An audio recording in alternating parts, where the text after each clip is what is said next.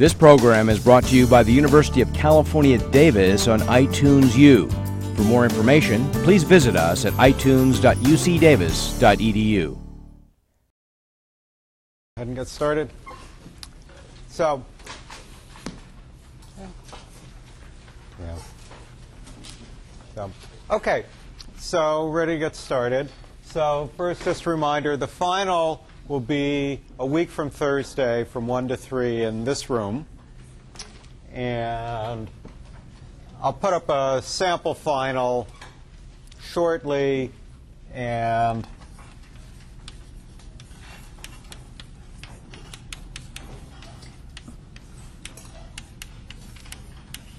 And also, um, we'll, Spencer and I will have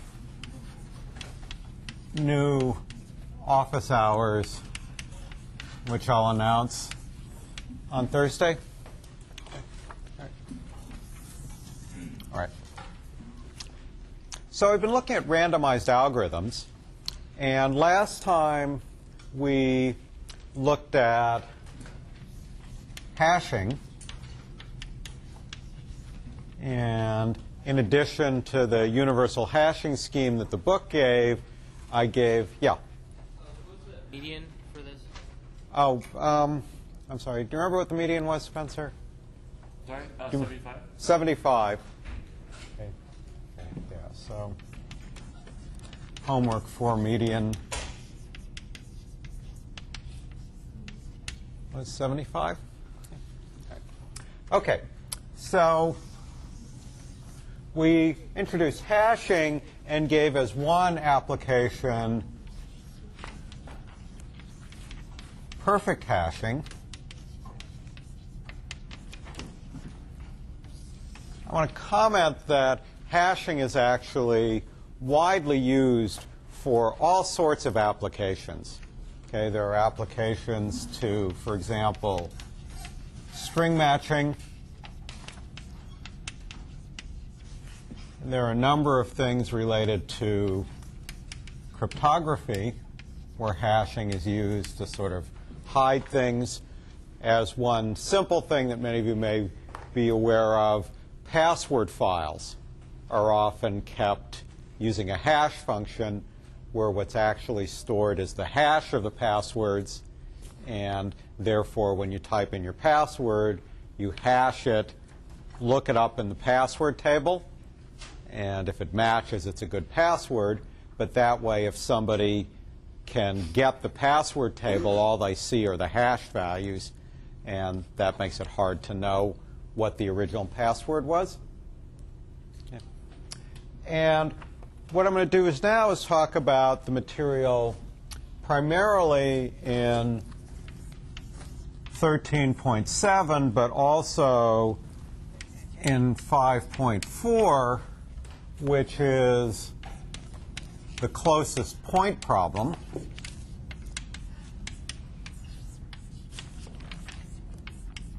And in this, we'll give a randomized algorithm that will also use hashing as a fast way to do lookups that the algorithm um, uses as part of its execution. Okay. But this is the sort of more traditional use of hashing just to implement a dictionary structure. Right. So the closest point problem is the following. The input is endpoints. And for simplicity, let's look at a two-dimensional space, though this can be extended to higher dimensions. So the points are P1 through Pn, where each piece of i is a point in two-dimensional space. So you can think of that we have some region and there's a bunch of points located perhaps arbitrarily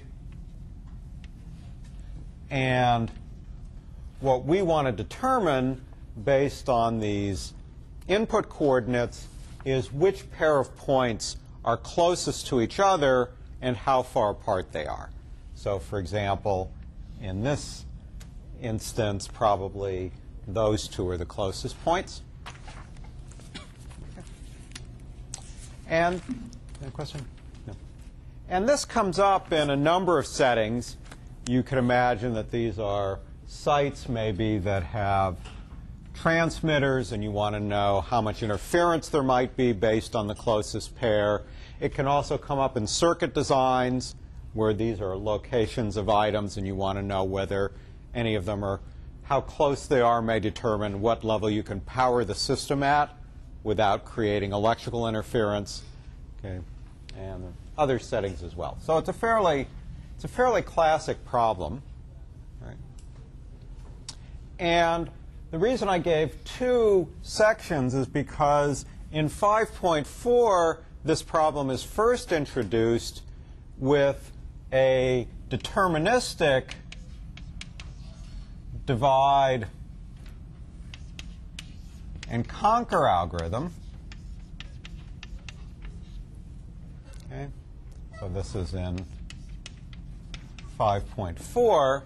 And the idea is to find a vertical line that splits the points into n over 2 on the left and n over 2 on the right. And what you do is, having split it, find the closest in the left half, then find the closest in the right half, okay, because notice that you can treat each of these two subregions as independent problems. And then you just have to find the closest cross pair. And that is the closest pair where one is in the left side and one is on the right, which might be, say, this one. So this would be the closest pair on the right. Maybe this would be the closest pair on the left. And this would be the closest pair that crosses the middle line. Okay. And one of those three is guaranteed to be the closest point globally. Okay. So there's a simple recursive algorithm to do this. And in particular, the nice thing is that for finding this cross pair, you can limit your attention to points that are close to the boundary line. Okay. So by restricting points to this band, and then similarly for any point, you can restrict its attention to things that are close to it vertically and horizontally. So you can actually do this step. This is the non-recursive step in linear time. Okay, so it, I'm not really giving you the details since this is not really the focus of this lecture. And some of you probably have seen it before. But the main thing is that what you get is a recurrence relationship that the time to find the closest pair on endpoints is equal to twice the time to find it on a problem of n over 2 points. So the problem for the left and the problem for the right plus order n time. And this is actually the same recurrence relation that you should have seen before, since this is the recurrence relation for merge sort. So this is solved by theta n log n. And I want to comment that this recurrence assumes that the points are pre-sorted. And so if you start by sorting them by their x coordinate, it's easy to get this dividing line repeatedly. If you start by sorting them by their y coordinate, it's easy to process them within the bands. Okay. But notice that pre-sorting only takes n log n time, so that doesn't affect the overall running time. Okay. Okay, so this divide and conquer algorithm will find the closest pair in n log n time. Okay, and there's a little work in doing the uh, cross pairs efficiently, but it's, it's, it's not really that hard. Okay. All right. Okay. All right, so this is a deterministic divide and conquer, and what we're going to do now is talk about the solution in 13.7, which is a randomized algorithm that gives us expected linear time. Okay, so we're going to go from, we're going to shave off the log n term. And I want to comment that we're not going to now assume this pre-sorting either. So it's a purely linear time algorithm. Okay. All right.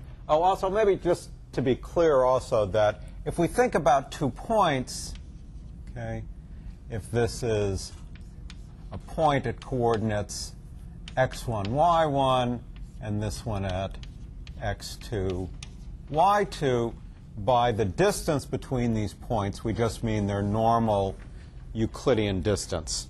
That is, the length of this is just the square root of x1 minus x2 squared plus y1 minus y2 squared.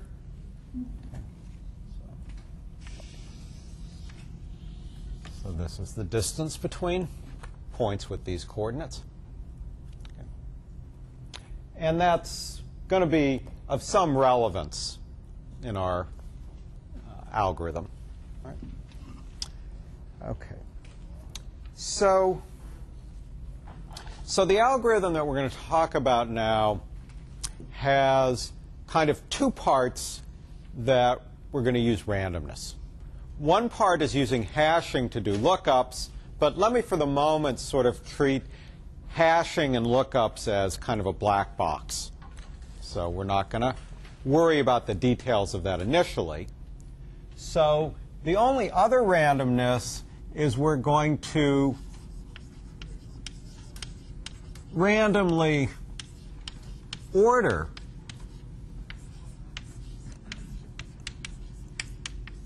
the endpoints. So we're going to take our endpoints and scramble them. So we're still going to treat them as P1, P2, up through P sub n, but this is not the original input order. This is a random permutation of the points.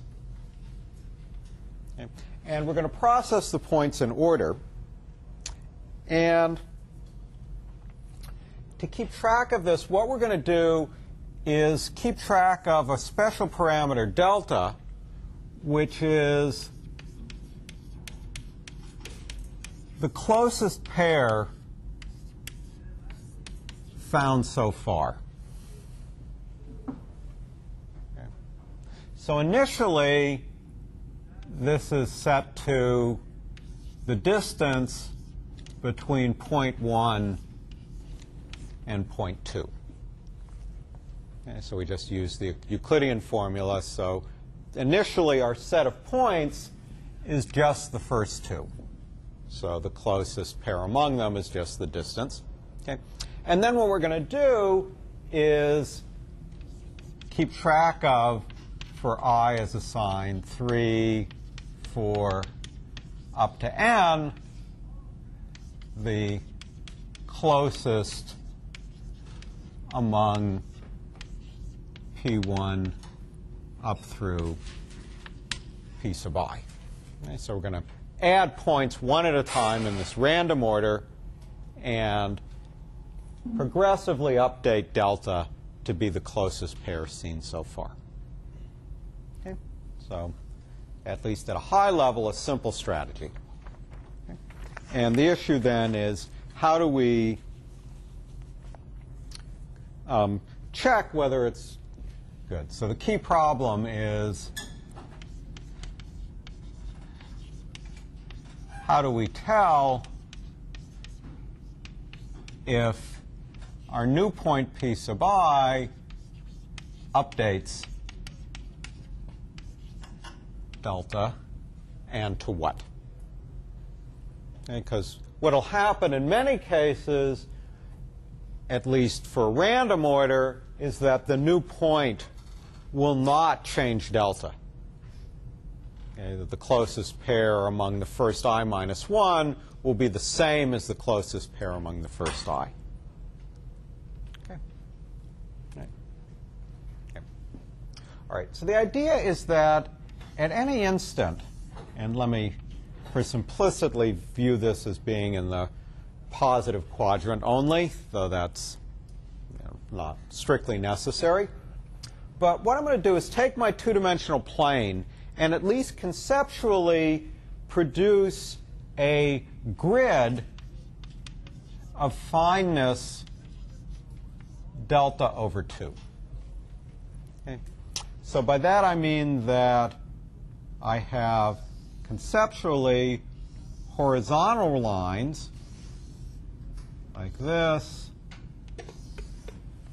at delta over 2, delta, 3 delta over 2, 2 delta, 5 delta over 2, and so on. And similarly, horizontal lines at delta over 2, delta, 2 delta, right, continuing on up. Okay, and so on.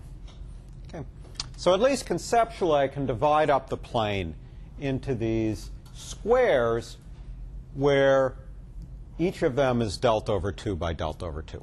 Okay? And keep in mind that this grid will change as delta changes. Okay, so this is a grid that's a function of the current state of the algorithm. Okay, what's the smallest thing I've seen so far? Okay.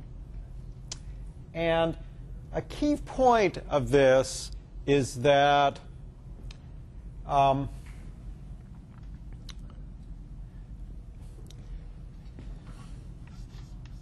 no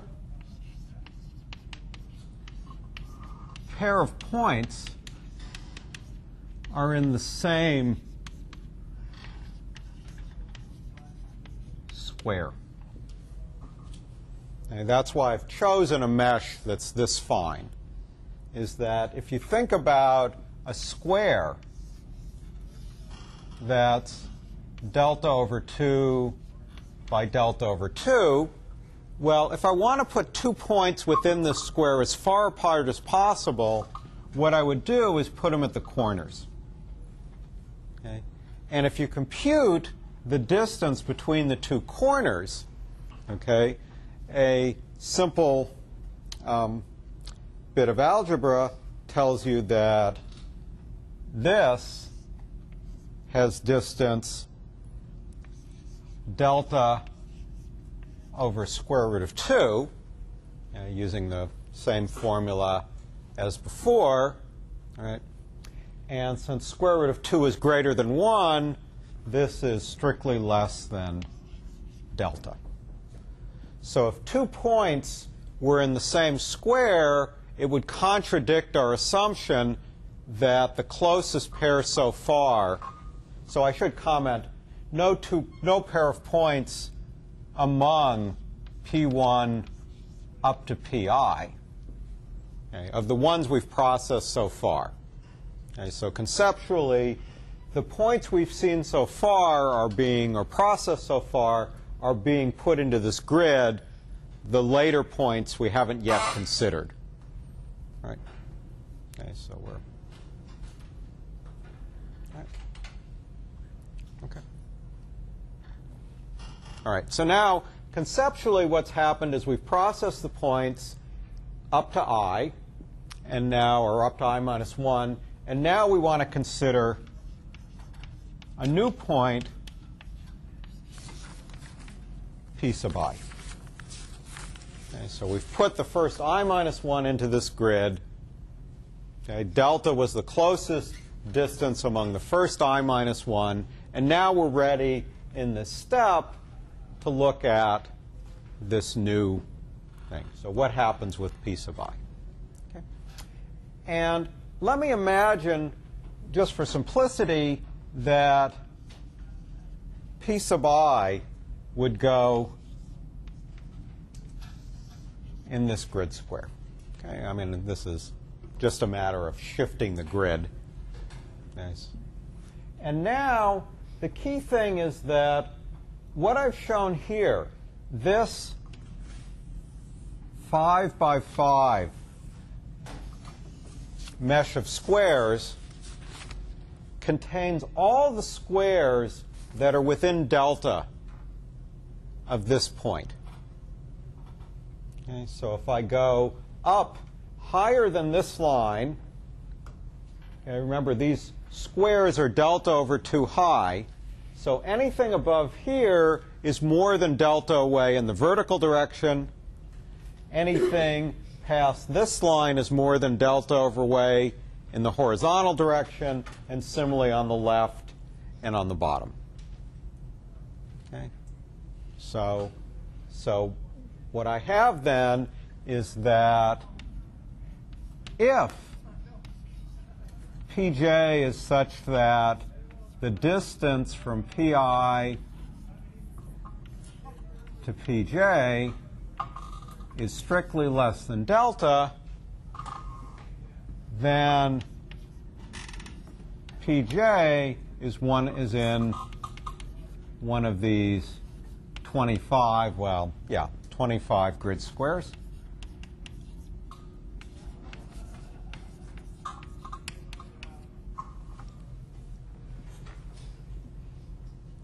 Yeah. Do I need to include the four corners? I think that I do, because in principle, if I'm not looking at where this point is in the square, if this point were really here and another one were really here, okay? So remember that this distance is, is less than delta.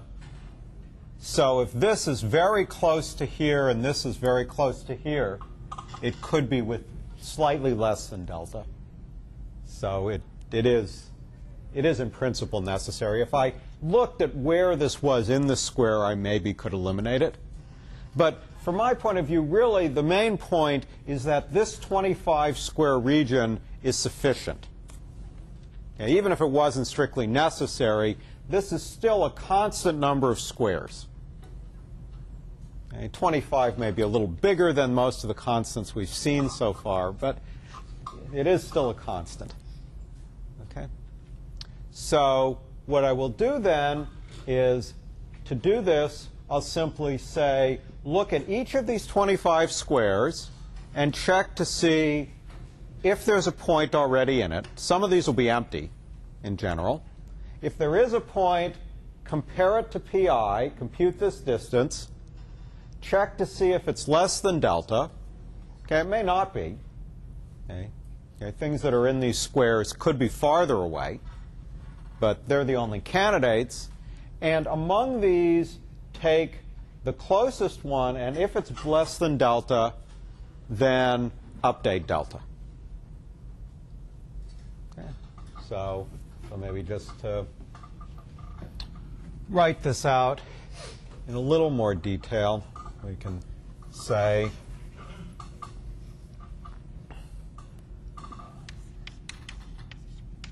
for each of the 25 close grid squares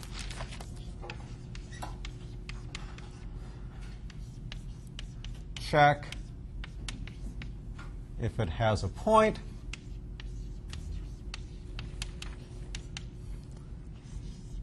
pj j less than i okay. If so, check the distance from pi to pj.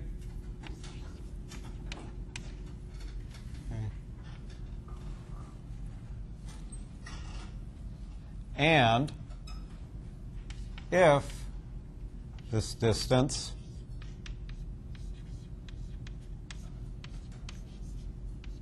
then update delta.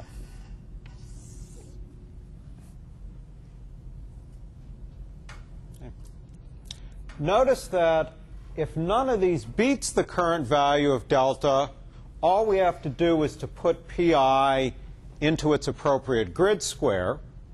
Notice it will be the only point there, because if there was a previous point in this grid square, it would, by definition, create a new delta, because anything that was already in here would be less than delta from the new point. Okay. And that's all we have to do. Okay. However, if we update delta, then we have to create a new mesh and replace every point we've seen so far into its appropriate new grid square.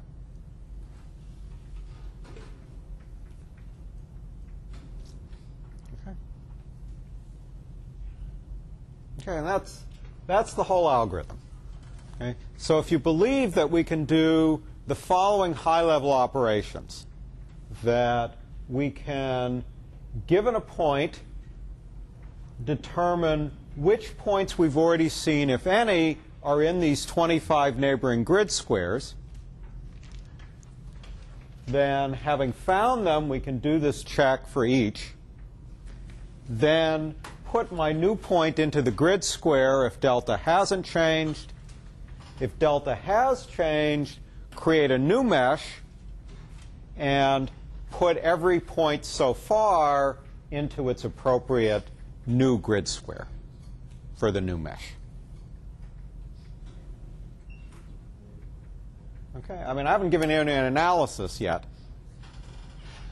nor have I told you exactly how you do these grid square operations, okay, but just to get the high level idea. Okay. And again, to emphasize, the only randomness in this so far is to just order the points.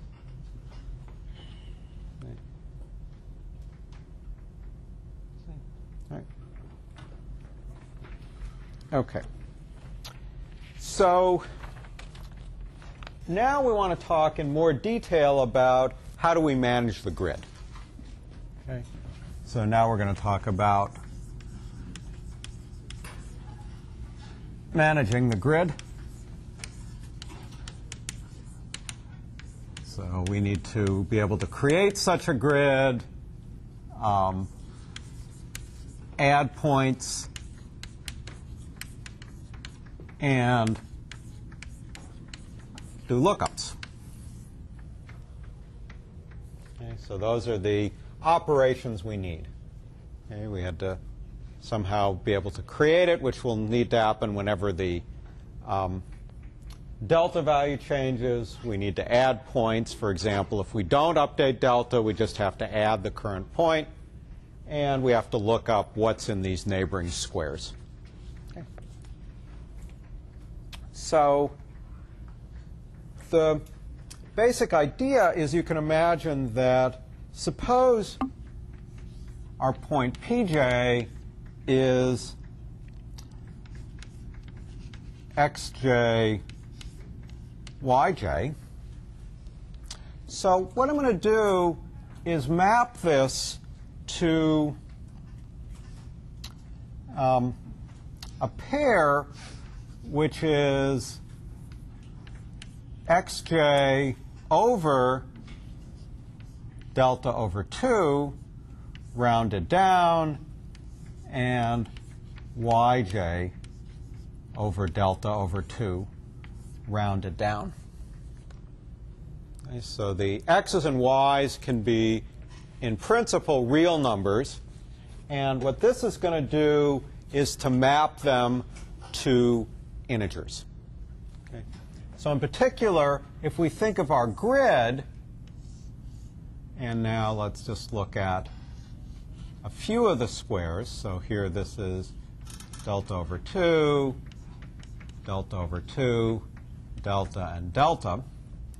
So in essence, we're saying that this grid square corresponds to 0, 0.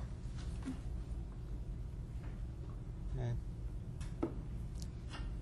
So anytime the x value is up to delta over 2, it will get rounded down up to but not including delta over 2, it will be rounded down to 0. Okay, notice the way I've done this conceptually. The left and bottom lines are in this grid square. The top and right lines are not. Because if you're at the next higher thing, you'll be rounded not to 0, but to 1. Okay. Similarly, anything that falls in here, the x coordinate will get done to 0, and the y coordinate will get to 1. So this square corresponds to 0, 1, 1, 1, 1, 0. Okay. Okay. So given a coordinate, I know which, well, given the coordinates and delta, I know what to map it to. Okay. All right. And now what I'm going to do is view this as this pair. You can think of this as the key for point pj. Okay. And what I'm going to do then is to hash this pair of integers.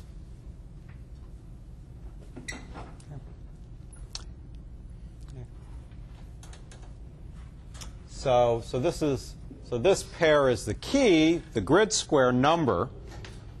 Okay. And so then what I do is just have a hash table. And so the simplest thing, the hash table goes from 0 to something like n minus 1 or maybe a little bigger. Okay. So my hash function h takes these two values. So say h of pj corresponds to h of xj over delta over 2 yj over delta over 2 rounded down. And then um, this maps to something in the range 0 to n minus 1.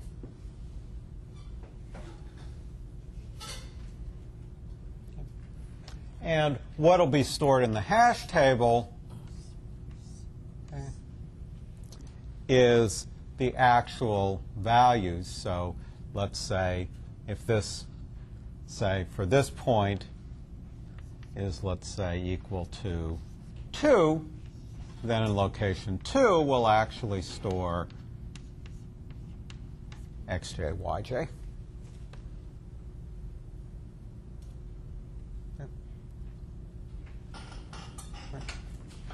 Okay, so going back to here, notice that for my current point, pi, it's straightforward to get its grid number. Okay? So I can find the coordinates of this square. Okay? And then from that, of course, it's trivial to get the coordinates of the 25 surrounding squares and I just compute those 25 hashes to say, where do I look up in my hash table to see what point, if any, is there? So, it's, so it's a pretty straightforward operation. Now going back over to here, and of course, things don't always work perfectly. So in general, I'll have some locations that are empty, no points are in them, and others where there may be collisions.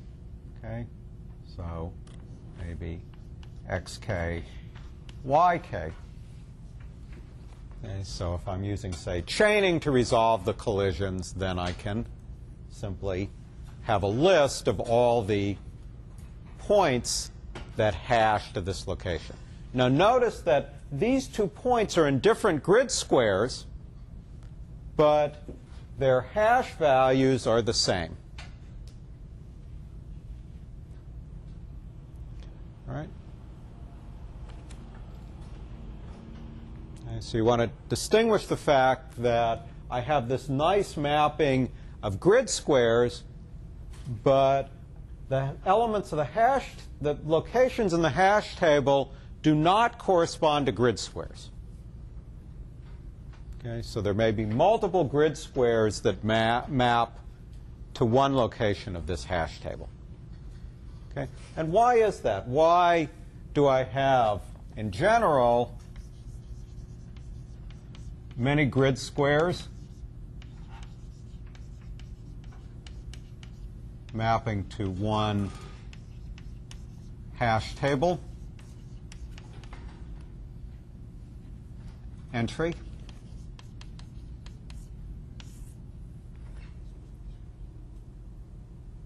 because of hash function producing same output and Okay, so the hash function may produce the same output for two different ones, but why do I do that? Why do I not? I mean, I could, in principle, have a table that had an entry for every grid square.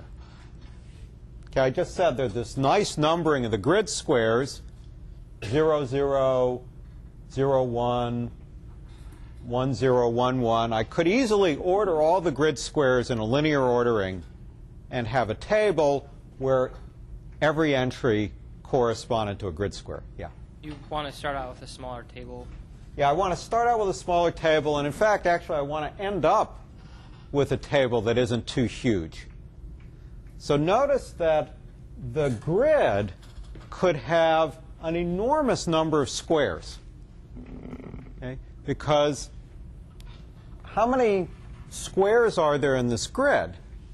Okay, even if I assume as I drew it that it's only in the positive quadrant, okay, if I can imagine that the highest horizontal is the maximum x value, and the highest vertical is the maximum y value. Okay, so it's sort of the rightmost point is how far my grid goes here, and my highest point goes up to here. So in general, this grid will be a capital N by capital N grid. Okay, so the number of grid squares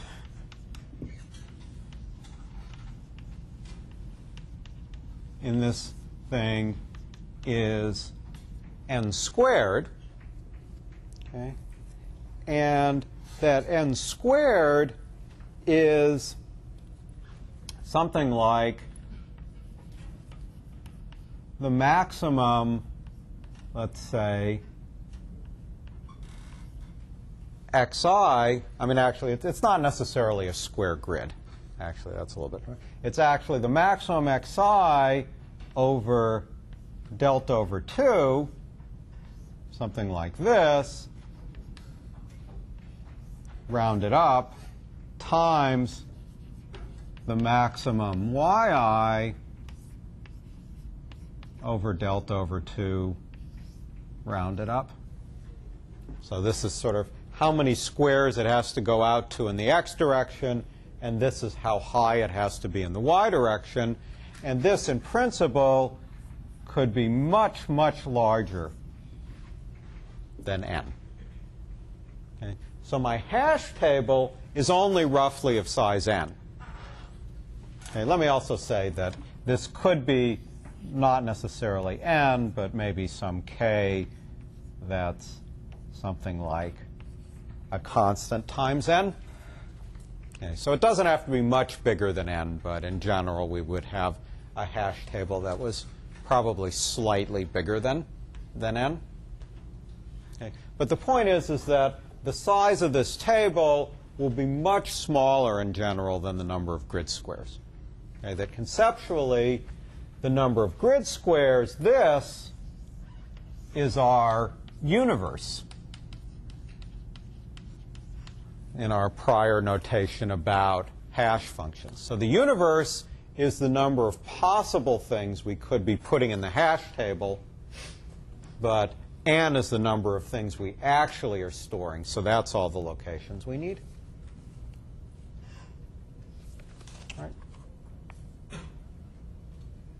Okay, so that's, that's, that's the key distinction.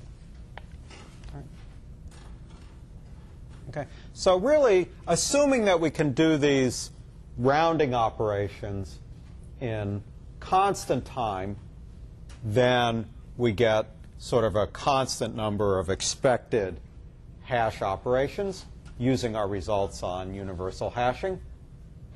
Okay. So basically, so, well, I should say that um, that everything works fine except when we have to create a new grid. Okay, so the, the basic operation here, okay, so let's go back to here. So when I process a new point, I have to do 25 hashes to do lookups to find out the point. Okay, there may be some collisions, but our results on universal hashing say that the expected number of collisions is small. So each of these lookups is order 1. And if delta doesn't change, then all I have to do is to insert pi into its appropriate grid square location in the hash table. Okay. All right. So that's all fine. Okay. The rub is that if delta changes, then I'm in trouble. Okay, then I have to do a lot of work. Okay, then I have to recompute everything because notice going back over to here that these values now change. So what I'm hashing okay, is now a new value. Okay, so I have to rehash everything. And basically, I have to rebuild the whole hash table. Okay. So, so basically, going back, let's go to the here. So when I process point pi, one of two things happens. One, I have order 1 hash operations. Okay, doing constant number of lookups and one new insert. Okay, so this is or two order i hash operations when delta changes. Okay. So one is, by the way, always true. I always do order one operations because I always have to do the lookups to check to see whether or not delta changed. And then, if it did change, I now need this. Now notice that this i depends on how far along I am. Right? It's much cheaper to process a change for point 10 than for point 1000 because there haven't been as many. Okay? And the key insight is that the bigger I gets, the less likely it is that I'll need to do an update. Right? And so in particular, to do that um, more precisely, we'll do the following. We'll say that um, x will be defined to be a random variable which is um, the total number of, let's say, inserts. Okay, so inserts is a reasonable measure of our work since when delta doesn't change, I do one insert of the new point. When delta does change, I do i inserts. So it's roughly tracking the thing, but this way I don't have to worry about constant factors. Okay. Um, total number of inserts um, for the whole algorithm okay, in all. So if we run this, we do a random order, we run it, and um, okay, and in particular, then to break it down, x of i will be defined to be um, one if the ith point changes delta. Okay, the ith point is a bad one. We have to redo everything. And 0 if p sub i um, does not change it.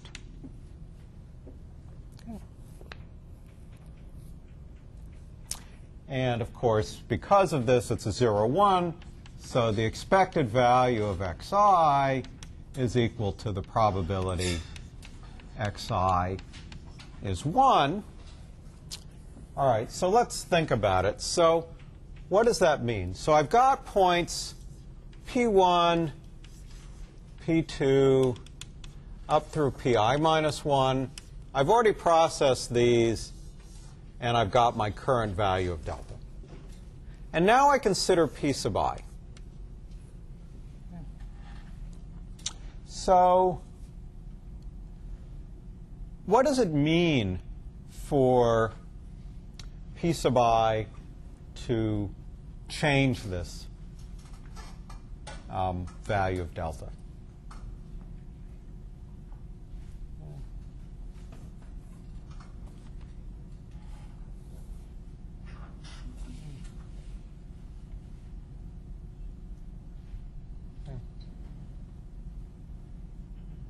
So another way of thinking about this is imagine that I've set this group of points, and I then randomly permuted just these.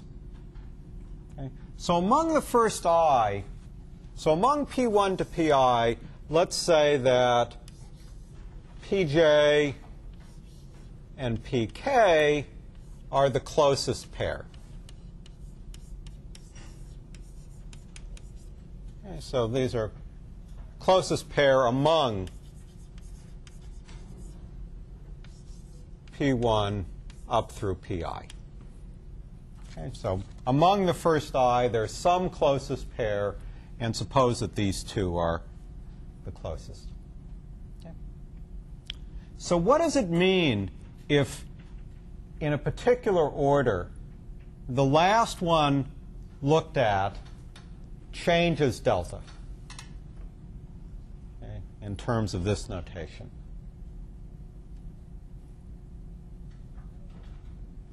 Pi is the one of the Right. pair. So pi must be equal to pj or pk. So there are two sort of bad choices for pi among these i.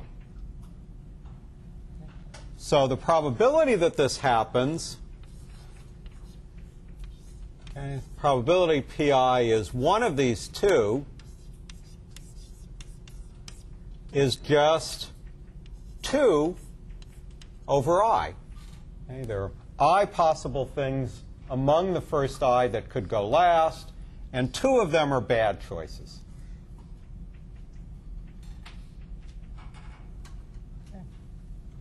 So just to see you're all with me, what if there were ties?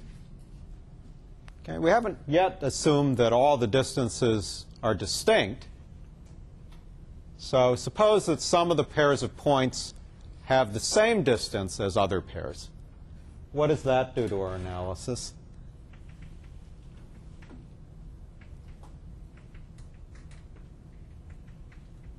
Are we just trying to find one of the, are we trying to find all the closest pairs then, or just one? Um, well, actually, this will actually find all the closest pairs. Because the things within this 25 grid region will give us not only the things that are closer, but also all the things that are equally close. So actually, the algorithm we've got will give us, if we bother to record it, all the closest pairs as we run, if there are ties. Okay, but what I'm talking about is this analysis which says when I have to update delta, that's expensive. So if there were ties, what does that do to the probability that a given point i is bad, causes an expensive update? Well, I mean, you don't have to update delta if there's a tie.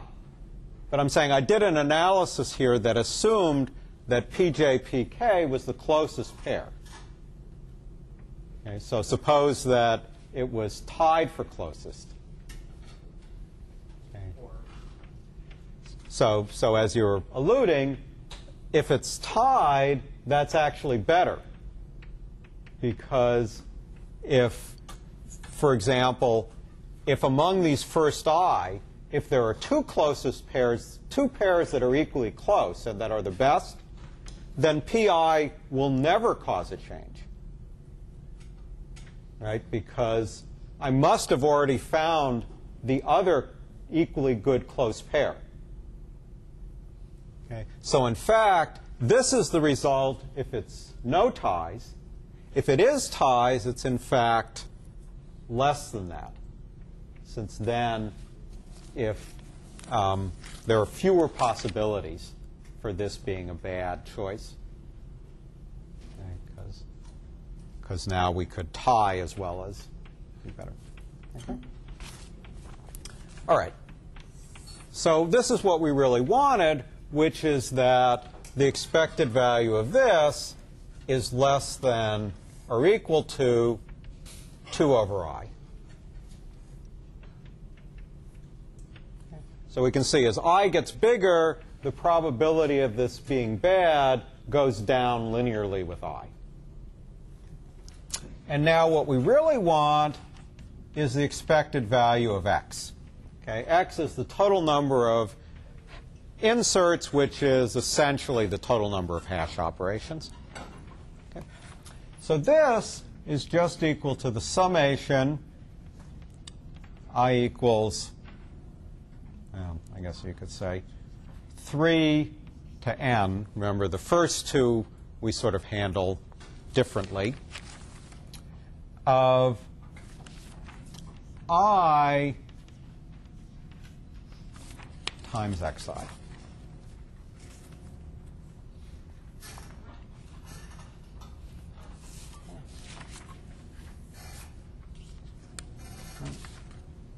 Because if the, uh, actually I should say, it's this plus n roughly. Okay, so we're saying that this is the number of bad, this is the work for the bad ones where we have to update the grid and then I have to do an insert in any case. Okay. All right. This is a slight overcounting, but just to make it simpler. So, and the key thing is, well, this is a constant, and we can move the expectation. I'm sorry. Yeah. So the expected value of this, sorry, the expected value of this plus n, and that's just the summation i equals 3 to n, the constant i times the expected value of xi plus n, and this we said was at most 2 over i. Right? So the i's cancel, okay, and what this is then is approximately 3n, since you get not quite n terms, each of value 2 plus n for the inserts of the original point. Okay. So this is what we wanted, that the expected work for the insertions, for the hash operations, is linear in n.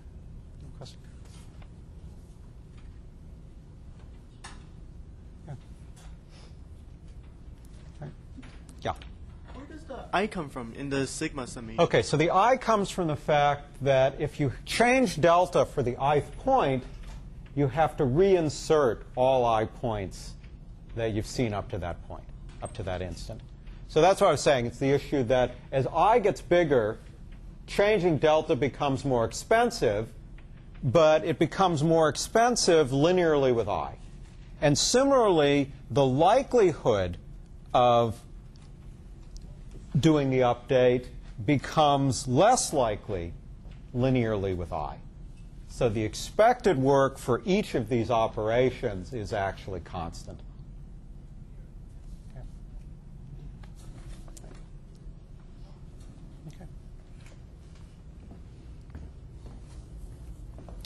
All right, so now I want to talk about one last, or actually two last technical details one of which will lead into our next topic. So, in essence, what we did is we showed that the work is expected order n hash operations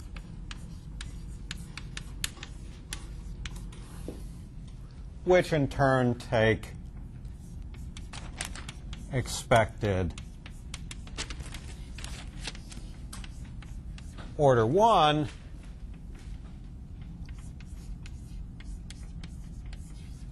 lookups. Okay. What to say? Each. Okay, so each hash operation by our results on universal, if we use a universal hash function, okay, so this is for universal hashing.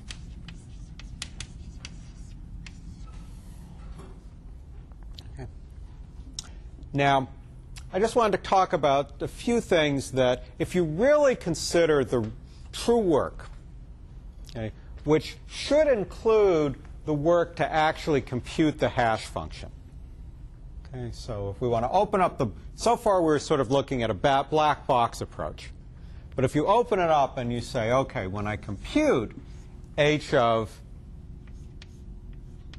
xj over delta, comma, yj over delta, okay, what's the work for this.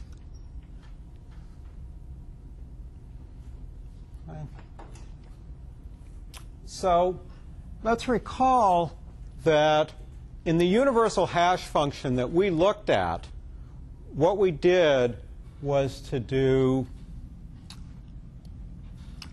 our operations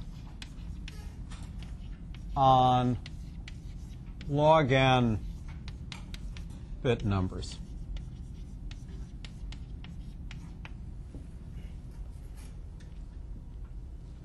Okay. All right. Now, in a sense, now let me comment that because it was that this h of, let's say, AB, where these are A and B, so I don't have to keep writing it, was something like summation i equals 1 to r um, ci something using a and b mod n, okay, where this is just combining a and b into a single number some way, okay. where these c sub i's defined the particular hash function we were using. Okay. So, so I don't care about the fact that this number, that a and b are each something like maybe log n bit numbers. But what I do care about is these r different multiplies. And I'll remind you that r was equal to log of the size of the universe over log n, or in our notation, log of n squared over log n, actually, I guess. No, just log n. Okay. Okay, so it sort of depends on the size of the grid. If you remember, we said could be quite large compared to this. So R in principle could be big. So if we really worry about the actual work in computing the hash functions, um, it does create some problems for large grid sizes.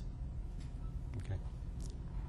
Now you can imagine that if the grid is really large, that means that there are a lot of points that are widely spaced.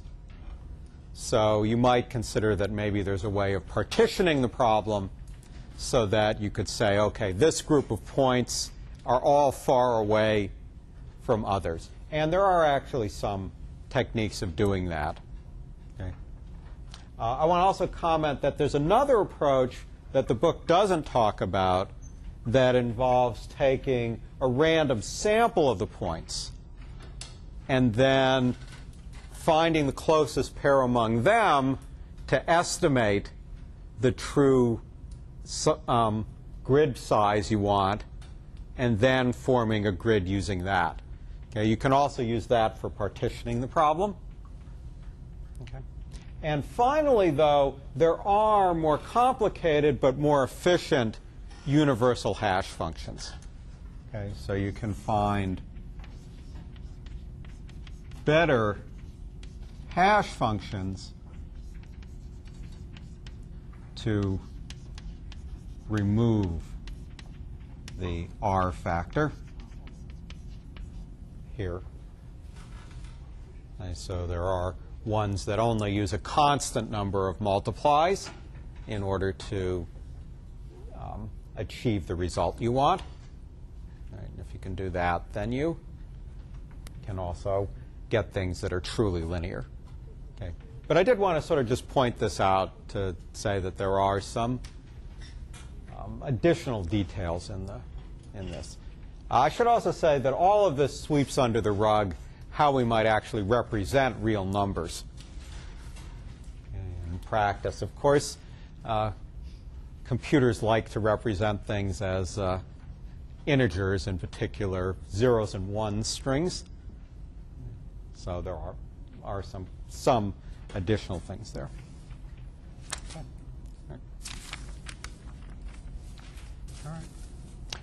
so one other thing that comes up is that for these better hash functions that remove the R factor, you need,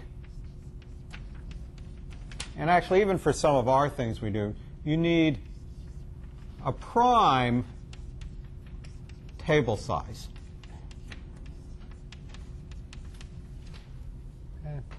So here, if you just, let me, let's go back here over two, two blackboards. So if we look at the hash table, you recall I said that the table is not necessarily n minus 1. It's maybe some size k, which is something like a constant times n. So the reason I put this in part was often what we'll want is this k to be a prime size. Okay? Since the things we proved about universal hash functions depended on the space we were mapping to being a prime. Okay.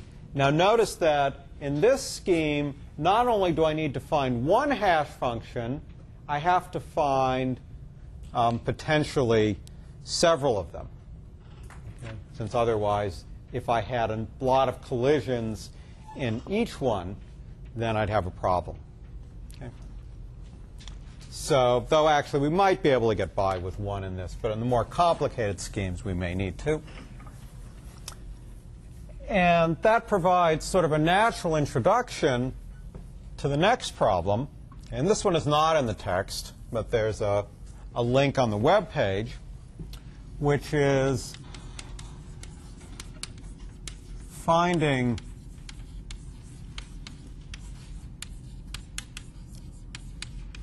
large primes. So we've talked about finding hash tables that are a little bigger than n, but also prime. Well, if we're going to do that, we need to be able to have some way of finding primes. And in fact, there are other applications, probably many of you have seen, for finding large primes.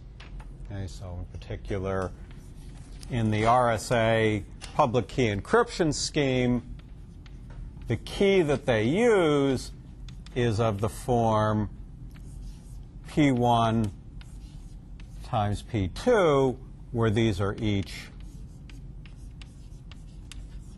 large primes, perhaps as much as like 2 to the 128th if you have strong encryption. Doesn't their method like only? It doesn't actually guarantee 100% that they're prime, though, doesn't it? Like the, what what's actually used is like a probabilistic. Right. So, well, I haven't. I mean, there are, there are a number of different schemes to find large primes, and I'm going to talk about both deterministic and probabilistic ones. Okay. So let me start with a simple deterministic scheme. Okay. So if we want to, so let's think of something that says test n, which determines if n is a prime. So a simple thing is to say for i is assigned 2 to square root of n,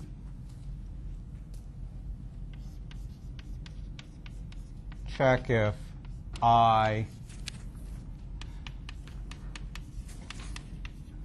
divides n, okay, and if yes, say not prime. So if anything up to square root of the number divides it, it's not a prime. So assuming that multiplications take constant time, which is a slight simplification, okay, this runs in square root of n time. Okay, so at least this algorithm has square root of n multiplies.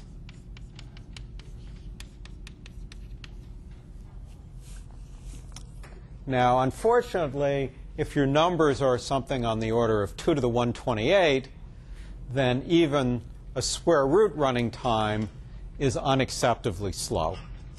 Okay. Square root of 2 to the 128 is 2 to the 64, okay, which is still too large. I mean, you maybe could do it with a fast supercomputer, and uh, if you're willing to be patient. And particularly since actually this parallelizes very nicely, since you can do all the checks completely in parallel. So yeah, if you had a few million processors, maybe you can do it in a reasonable length of time. Okay. But if you want to go up higher, then it's not good. Okay. So as was alluded, that um, some of the best ways to do this actually are probabilistic. Okay. And let me describe the high-level scheme today, and then Thursday we'll talk about how to actually implement it in more detail. So the idea is that we're going to have a probabilistic prime test.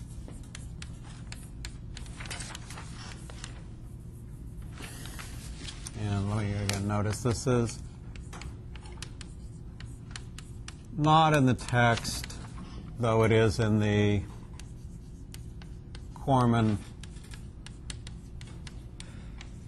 Leiserson Rivest algorithm book, and there's also a web link. All right, so the idea is the following. So now let's talk about a probabilistic test of a number n. And the result of this probabilistic test will be two things. Either you'll get a guarantee that the number is not prime, or you'll get a question mark saying, I don't know. However, the key thing is that you can design this probabilistic test so that it has the following property. If n is not prime, then p-test of n returns not prime equal to or greater than half the time. Okay, so if you give this test routine a actual non-prime, it will tell you it's not a prime at least half the time. Okay. Right. If it is a prime, then it will never say not prime. Okay? And if n is a prime, then you always get a question mark. Okay. So this routine never makes a mistake. That is, if it declares something's not a prime, it's not a prime. But for primes, you always get a question mark. And for not primes, you'll sometimes get a question mark. Okay. Right. So now, what you can have is the following algorithm that says, say, for i is assigned 1 to 20, do p-test of n. And if you get all question marks, then you declare prime. If you ever get not prime, then of course you declare not prime.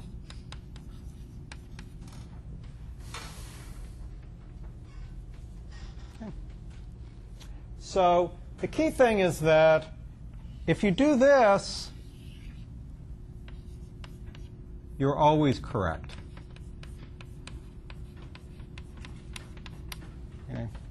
Because remember, you only declare not prime when you've been given assurance that the number is not a prime. Okay? But how about here? Suppose you declare something to be a prime. What can we say about our assurance? 1 over 2 to the 20. Okay, so with at most probability 1 over 2 to the 20th. Okay? Because if it's not a prime, every time we went through, we had at least a 50-50 chance. So you can say, imagine that if you give this routine a, not, a, a, number that's not a prime, it's as if you were going through and flipping a coin 20 times. And if it's heads, it tells you, yes, it's prime. And if it's tails, it gives you a question mark. So you could have gotten 20 tails out in a row. And then you declare it to be prime. Okay? All right. So if you get this, it means it's a prime with probability equal to or greater than 1 minus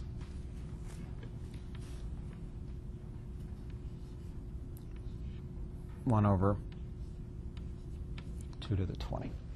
So 1 over 2 to the 20 is the probability that it's not a prime and you were unlucky. And so this is at least the probability. So with pretty good confidence. Now, of course, if I want more confidence, I can just change this 20 to something bigger. Okay. So, in particular, I would claim that if you change this 20 to something like 40, well, there's an interesting question as to whether or not you should ever think that a program you write and run has an error probability lower than 1 over 2 to the 40th. Hmm. Probably the combination of, uh, even if you don't believe in just uh, uh, random alpha particles or something coming in and affecting the electronics of your computer, the odds that it was mismanufactured or that there was a bug in the compiler or the operating system or your program are probably at least 1 in uh, 10 to the 12th. So it's not really clear that this is any less reliable than a deterministic algorithm. I suppose you still have those errors in this as well, but it means that there's, the main error is now not being unlucky this many times. Okay. So now, though, the real question is, is how do you get this property? Okay. And let me just give you the flavor, and I'll talk a bit more about it next time, which is that there's this basic argument that says that if P is a prime, then 2 to the P minus 1 mod P is 1. So this is a basic number theoretic fact. Okay. So for example, um, 7 is a prime, 2 to the 6th is 64, mod 7, well, what, 9 times 7 is 63, so this is 1. Okay. In contrast, 2 to the 5th is 32, take it modulo 6, and you get 2. So this is a proof that 6 is not prime.